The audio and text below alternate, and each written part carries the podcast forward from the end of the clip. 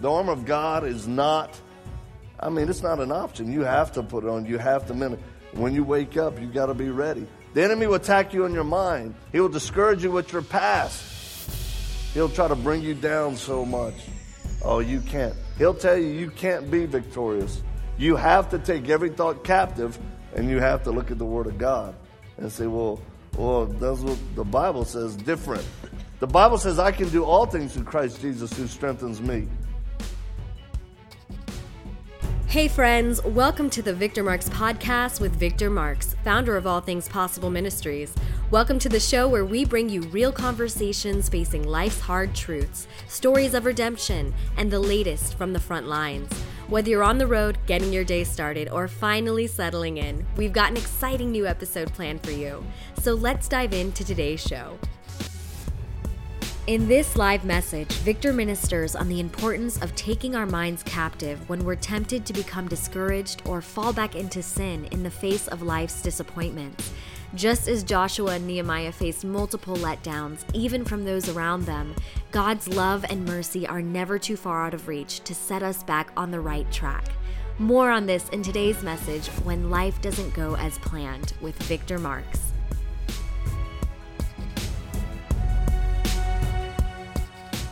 Sometimes things come out of nowhere in our lives, huh? Where it's just boom. We don't see it, we don't expect it, it just happens.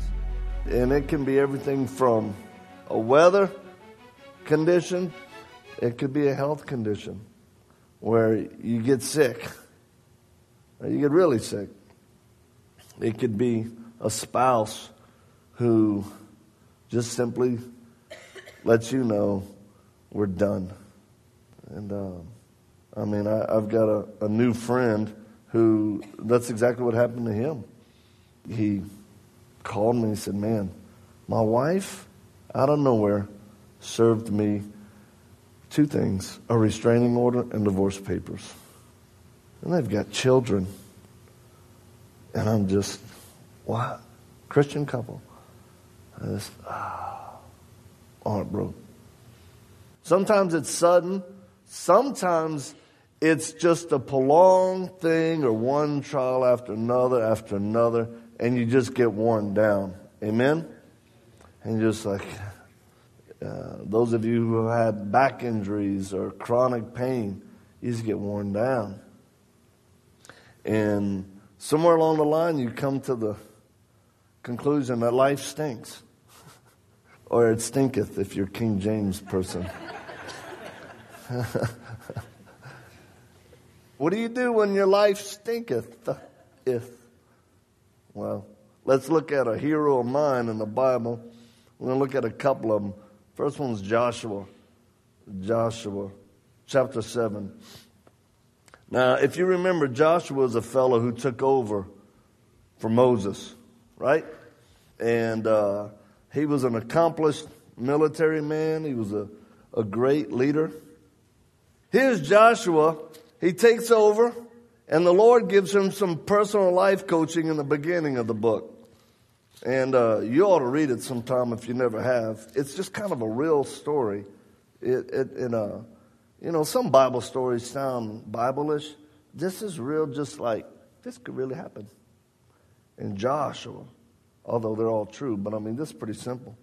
God is, he commands Joshua and tells him what to do and guides him, directs him. He talks to him about don't be afraid, have courage. He just encourages him. And then when he is called into battle, they have an incredible victory, especially the Battle of Jericho. Joshua's just all on it. It's good stuff. But then here we get to chapter 7. And things don't turn out that good. As a matter of fact, in 6, you can read it on your own, how they're going to take this little town of Ai. And they're so confident that they got this, that he just goes ahead and says, well, let's just send a little few men. We don't need a big army. So they go over there, and man, they get trounced, people. They get bloody-nosed pretty good. As a matter of fact, they lose a number of their men, and it shakes everybody to the core. Because how could you go from one victory so great, life's good, to the next, oh, shoot, it's really bad. And Joshua is so tore up about this. I mean, he actually, chapter 7, verse 6, says that he tore his clothes, fell to the earth on his face before the ark of the Lord until evening, and he and all the elders of Israel. And then they put dust on their heads. And then Joshua said, Alas, O God, why have you brought this people over to the Jordan at all, to give us into the hands of the Amorites to destroy us? Huh. Would that have been content? We would have just been content dwelling beyond the Jordan. Says the Lord, what can I say when Israel has turned their backs before their enemies? Here's the deal. Back in that day, it's not like here. We're isolated for the most part. And our enemies, on a large scale, nationwide or overseas, the terrorists, they try to infiltrate and do their deal here. We saw that in 9/11. But during the Bible time, they were traveling together. So battle and victory was a must. Defeat wasn't optional. They never planned on defeat. If you got defeated by your enemy, they would take your wives, they would take your children, they would kill them. And it was brutal. And it wasn't shooting. There wasn't bombs. It was a very bloody, always bloody. They used edge weapons. So they're hacking people. They're running them through. It's a mess, those battles. Does that make sense? And they're saying, God, we just got defeated. And I love the way the Lord, if we go down to verse 10, this is how he responds to Joshua. 2 words. Get up. That don't sound very goddish, but I like it. He just says, get up. Why have you fallen on your face? Israel has sinned. They've transgressed my covenant that I commanded them. They have taken some of the devoted things. They have stolen, they lied, and they put them among their own belongings. Therefore, the people of Israel cannot stand before their enemies. They turn their backs before the enemies because they have become, get this, devoted for destruction. And I will be with you no more unless you destroy the devoted things from among you. Now get up, he says it again, consecrate the people and say, consecrate yourself for tomorrow, for thus says the Lord God of Israel. Now he goes on to say, but he's right here, God's telling them, I'm going to tell you why your life stinks. Because y'all sinned against me. You've broken a covenant, what I told you not to do. And the deal is, when they were going to take all the gold and jewels, they said, hey, you give that to the Lord, right? But some people took it. They call it sin in the camp. It was a guy named Achan. And you can go on to read about that a little later, but this guy had sinned. He had taken it, and we think his kids did too, and they were hiding it. And God calls them out on it. He said, you can't stand before your enemies because they've stolen and they've lied. Some of the most miserable people I know, and I have been one before, and I hope I'm not again, but are those who profess to know Jesus Christ, and they live one foot in the ways of this world, and they live one foot in the church, or they straddle the fence. Have you ever straddled a fence? Anybody? Have you ever tried to cross a fence and not made it? That's straddling a fence. Yeah. Especially if you're running from people and you miss it and you land in this region on the fence. It's uncomfortable in every way. I'm telling you right now, you either got to be for the Lord, with the Lord all the way, or not. Because you will start justifying your behavior and your sin through all kind of crazy ways. When we justify our sin, I heard that our mind is never more clever than when it comes time for self-deception. And you think your little sin is hidden. There's no such thing as hidden sin. You know why? Because God sees you. And so does the cloud of witnesses. I believe, because it says they're cheering us on. Now, God is not waiting to crack you with a hammer when you blow it, but if he loves you, he will discipline you. Does that make sense? And let's start with relationships. Now granted, those of you who are younger, you are definitely being raised in a godless society. I mean, wretched. Just look at the music, the movies. Look at the things that influence our culture. It's pretty tough. But you know what? I don't feel sorry for you one bit. Because if you are a professing believer and you live for Christ, the same power that raised Christ from the dead dwells in you and can keep you completely whole and pure in this very dark world. I see it. But when you start getting into relationships and you dishonor God and you dishonor other people by entering into sexual stuff, let me tell you what, it's love. I love him. He loved me. That's how some people justify. No, we love each other.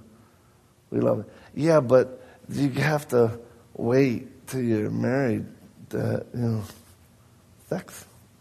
And people will tell you all kind of things. If he loved you, he put a ring on it.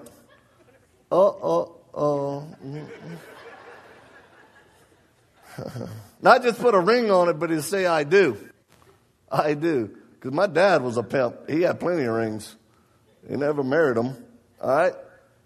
And then once it's like, girl, be pure before God. These men are just going to use you. These boys are going to play you. They tall, sweet, and boom. And it's constant coaching. And then I find myself on this side with married folks, and the men are saying, there's no intimacy in our relationship anymore. And now we got to coach women, hey, enjoy that with your husband. Come on now. Or as my wife says in the women's conference, don't make your man susceptible to the temptations of this world or porn. Enjoy what God has given you. Do you see how weird the enemy is? Get you to sleep before and don't sleep after. And men, let me talk to y'all. Be a man. Be a man. If you're single, honor women.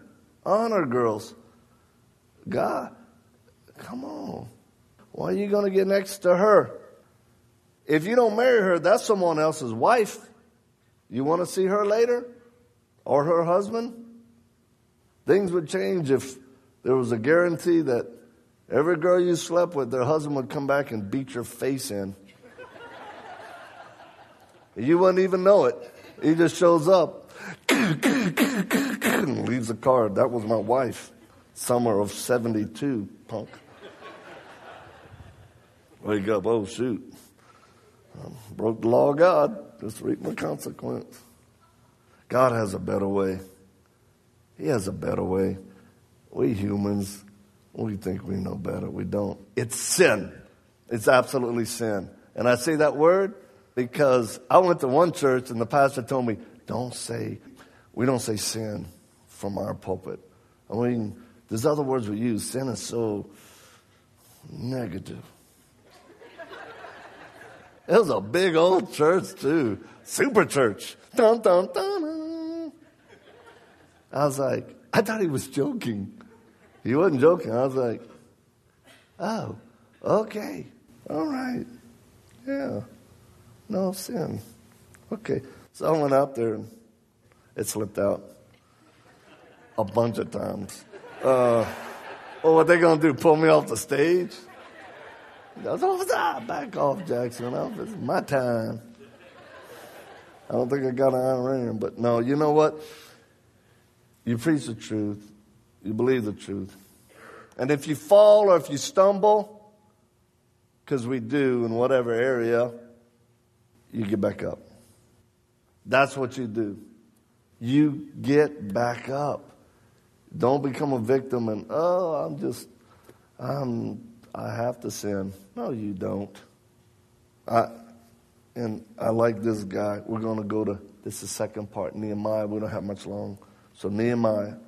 Well, look, we're going to go real quick on this. This is Nehemiah. Remember rebuilding the wall? He had all kind of trouble in his life. People talking down on him, discouraging the enemy, fear, all that. And I love the response for Nehemiah. And this is how we'll kind of remember this. This is his response. Nehemiah chapter 4, verse 14. Nehemiah says, "And I looked and arose and said to the nobles and to the officials and to the rest of the people, 'Do not be afraid of them. Remember the Lord, who is great and awesome, and fight for your brothers, your sons, your daughters, your wives, and your homes.'" Listen, we are in a battle. It's a spiritual battle. It is on pecan, as we say down south, and it's every day. The armor of God is not, I mean, it's not an option. You have to put it on. You have to mend it. When you wake up, you got to be ready. The enemy will attack you in your mind. He will discourage you with your past. He'll try to bring you down so much. Oh, you can't. He'll tell you you can't be victorious. You have to take every thought captive, and you have to look at the Word of God and say, well, that's what the Bible says different. The Bible says I can do all things through Christ Jesus who strengthens me. So, man, if you struggle with pornography, you got to say that scripture every day. And then don't make a way for the flesh, right? Yeah. If there are things in your life that you know are going to cause you to sin, then cut it out. Don't make a way for it. If social media is a stumbling block to y'all, if you got a Facebook page and you got old romances on there, turn it off. End your Facebook page. Let me tell you something. Don't make a way for the flesh. If you're in bad business dealings, if you're doing stuff that dishonors God and you know it, just stop it. Just simply stop it. Come clean. Tell people, I'm out. Hey, I know guys who have come out of the gang lifestyle who have had to tell people, I'm out, man, at the risk of their very life. I know guys who prison who go, I ain't going to affiliate, man, I'm out. I'm going to chapel. I'm gonna follow God. And you know what? Even them, even some of the toughest, meanest killers in the world, will give them quarry. We'll let them go. But I'll tell you what, if they try to play both sides of the fence, they'll be the first to ice pick them suckers. They say, you be all in or not. When you're in prison, you got to be all in or not. Out here, it's a little easier to hide. Make no provision for the flesh. If God has disciplined you, you know what? Repent. With fruits worthy of repentance. Don't say you're sorry, but then you keep going back. That's a sorry that's not unto repentance. That's a sorry that you got caught or busted. To repentance, said Lord, you're broken over it. You don't want to go there again. When God forgives you, accept His forgiveness and be done with it. Don't mull around. Don't be condemned. Condemnation is not in God's economy. He forgives and it's done. And then you walk in freedom. Quickly, get back up. Does that make sense? The other thing I'll just briefly say is sometimes God isn't disciplining you for sin. You do a heart check, but what He's actually doing is just pruning you for greater works. You know the crazy thing? Being disciplined by God for sin and then being pruned, a lot of times it feels the same way. But don't worry, you got to go back to what you know. You got to remember the Lord, who is great and awesome, and He loves you. He loves you. And maybe you don't know the Lord, so you don't know that love. You don't have that peace and assurance, but it's there for you. The cross proves it. The cross proves He loves you. Maybe you're caught up. I mean, you just stumbled by. You go, well, Victor, I know evil people that, you know what, they're not getting disciplined. And it bothers you. You see them living wrong, but their life seems to be okay. Trust me. Trust the Word of God. No evil deed ever goes unpunished. No evil deed. And people who live evil lives and against God and rebellion, they think they get away with it, but they will get caught. I'll end with this. I got a friend back east who I was visiting with him. And he's a good brother. He was former military. He's an intel guy. Got out. Now he does special operations for Department of Defense and the CIA and all kind of crazy stuff. Anyhow, He hunts people down and he gets the bad guys. His last guy was a number 5 al-Qaeda leader. We watched my movie together and we shed some tears because he had a pretty tough background. That's what drives him. But he knows and loves the Lord and God's work in his life. But he was impacted pretty deeply. And the week I stayed with him, the last day he went down to his basement and he said, "Victor, I want to give you something." And he's been on crazy missions. And I said, okay. So he comes back and he pulls this thing out and he gives it to me. He says, "I want you to have this." And I'm like, "Oh, thank you. It's a tile." And he kind of snickers. He said, "Yeah." But he said, "That tile came out of Osama bin Laden's headquarters in Afghanistan." And it's a reminder always that good will triumph over evil. And God does get the final say, no matter what evil people think. Because he's true, he's right, he's holy, and no one gets away. Let's remember that, okay? I told my friend, "Whew, man, if the ministry starts hurting for money, I'm going to put this on eBay, brother." And then he mumbled something about a drone hitting my car, and I wouldn't hear it. I don't know. What was that? You guys, life does stink at times because we live in a stinketh world. But God is good all the time. And if you get disciplined for sin, man, say hallelujah. He loves you. Thanks for joining us for today's episode. We'd love to stay connected with you and invite you to the conversation beyond this podcast. You can check out more of the work we're doing around the world at VictorMarx.com, Facebook, Instagram, and Twitter, all linked in the show notes. Be sure to drop us a comment in the review section if today's show has impacted you in any way, or if there's anything you'd like to hear more of. We're always encouraged to hear from you. Thanks for spending your time with us. Until next time.